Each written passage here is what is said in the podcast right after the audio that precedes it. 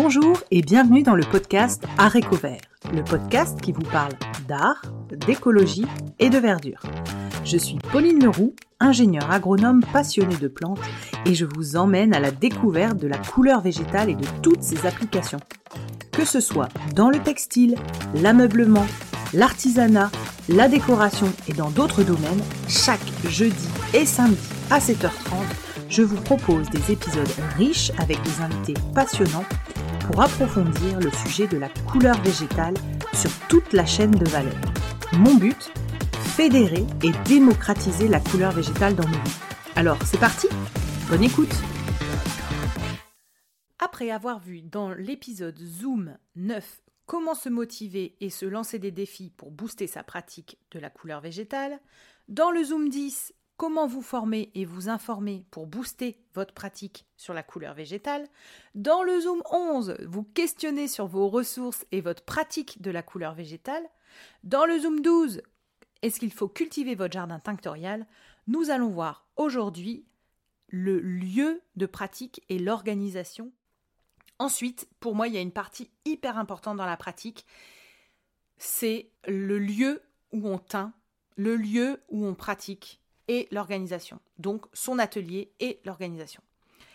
Donc pour celles qui ont un atelier, elles ont beaucoup de chance. pour celles qui créent leur atelier, c'est bah voilà, c'est essayer d'avoir un espace à vous où vous pouvez euh, pratiquer.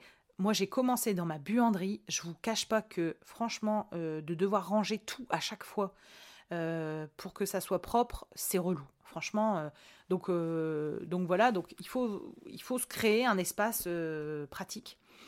Vous pouvez vous équiper, donc il vous manque, j'en sais rien, des marmites, des, des, des spatules en bois, un cuit vapeur, etc. Sachant que tout matériel utilisé pour la couleur végétale est destiné qu'à la couleur végétale. bah vous pouvez très bien voilà, vous équiper en brocante, en braderie, sur le bon coin, sur Vinted, etc. Ensuite, vous pouvez étiqueter. Donc moi, je me suis fait des étiquettes, euh, d'ailleurs qui sont aussi dans le cahier de vacances. Je vous en ai mis une plaquette dans le cahier de vacances qui est disponible sur la page Tipeee pour un don de 5 euros. C'est d'étiqueter vos bocaux avec la, racine, enfin si c'est une racine, si c'est une feuille, euh, de quand ça date, chez qui vous l'avez eu, etc., etc. Ça aide toujours à s'y retrouver notamment aussi pour les produits de droguerie, ne pas se planter entre euh, euh, un sulfate de fer, un, bon après vous allez me dire c'est pas la même couleur ou pas la même texture, mais euh, surtout pour la droguerie, tout est à peu près blanc en poudre, etc. Et franchement, dans un moment d'inattention, on peut faire n'importe quoi. Donc étiqueter. Vous pouvez mieux conserver aussi si vous avez des sachets plastiques troués ou je ne sais quoi, bah vous pouvez passer à des bocaux en verre. Euh, vous pouvez conserver vos tissus qui sont déjà mordancés dans des caissons. Vous pouvez faire des caissons par matière, le coton avec le coton. Euh, voilà, pour pas se planter non plus. Après, euh, avec l'expérience, on reconnaît les tissus, mais voilà, ça peut être ça. d'avoir un local où vous vous sentez bien, qui est aéré et lumineux. Personnellement, dès que je pratique, j'ouvre les fenêtres. Toujours, toujours, toujours, parce que euh, bah, je trouve que c'est mieux.